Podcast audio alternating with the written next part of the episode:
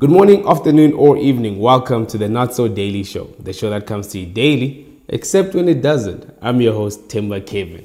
While the beef between AKA and Cassper Nyovest finally made it to the Braai stand, the Braai Show with Cass aired on SABC One this past Wednesday. Yeah, new season, new host. It's the Braai Show with Cassper Nyovest on SABC One. In what is the biggest clapback of the season, Cassper Nyovest has officially taken over the Braai Show. The Braai Show with Cass is a follow up to the Braai Show with AKA that started on AKA's version of OnlyFans, AKA TV, and was later picked up by SABC One. Ladies and gentlemen, boys and girls, it is the Braai Show with AKA. The first season of the Braai Show with AKA was a huge success, but following the tragic passing of AKA's fiance, he had to step away from the spotlight, leaving the Braai Show without a host for season two. The production company that AKA worked with for the first season decided to move along without him, hiring his arch nemesis, Cassper Nyovest, to replace him. But AKA is not taking this lying down. He released a media statement stating that he would continue fighting for his intellectual property. He claims that him and the production company, Makhudu.com, are equal split partners in the Braai show. But knowing AKA's track record in business, I wouldn't be shocked if he agreed to do this for the culture.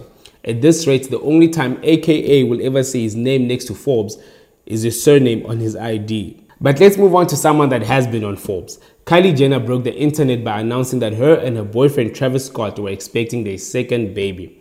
And while women all over the world were complaining that Kylie is expecting a second child at only 24 years old, rappers were laughing at Travis Scott for moving too slow. Offset recently welcomed his fifth and Cardi's second baby into the world, but was still unable to make the list of top 12 rappers with the most kids. So, women should really chill on judging each other so harshly. Let's move on to some soccer news. It's been a really weird week of football, and I'm not just talking about Bafana Bafana beating Ghana in the World Cup qualifier. And don't act like you weren't surprised. We love our boys, but we've all learned to practice a little bit of cautious optimism.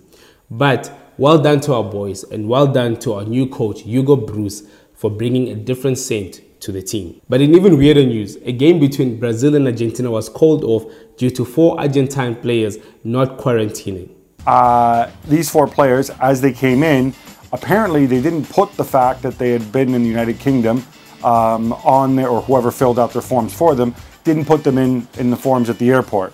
Uh, the Brazilian authorities noticed this, and so eventually, aided by police, they came on the pitch, stopped the match. These guys neglected to mention that they were coming from the UK, even though they were playing in the English Premier League on live television just the weekend before. But another weird story former France and PSG player Jean Pierre Adams died at the age of 74 after a 39 year long coma.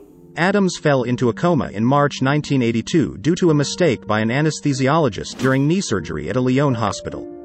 It is noted that on the day of Adams' operation in France there was a strike of doctors. Many of them did not show up for work. The anesthesiologist who worked in the hospital that day performed eight operations simultaneously and confused the dose. At the same time, Adams was watched by an intern who could not correct the error and did not recognize the deterioration of the patient's condition. He was expected to wake up in a few hours. Rest in peace, Adams. Somehow, rest in peace just doesn't sound right when you've been sleeping for 39 years. But speaking of PSG, details of Neymar's contract have recently come to light.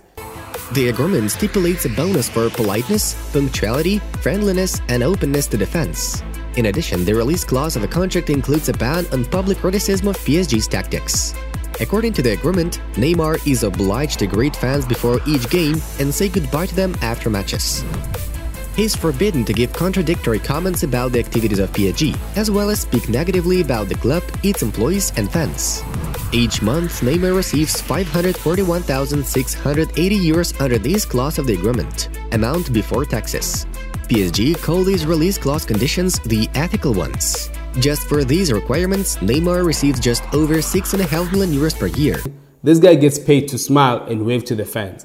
I guess Neymar is really the slay queen of football, and PSG is just like, baby, I know you don't want to be here, but if you smile and treat my family right, I give you a little extra when we get home. and that's the show for today, guys. Don't forget to like, subscribe, leave a comment, and share the channel with a friend. Until next time, cheers.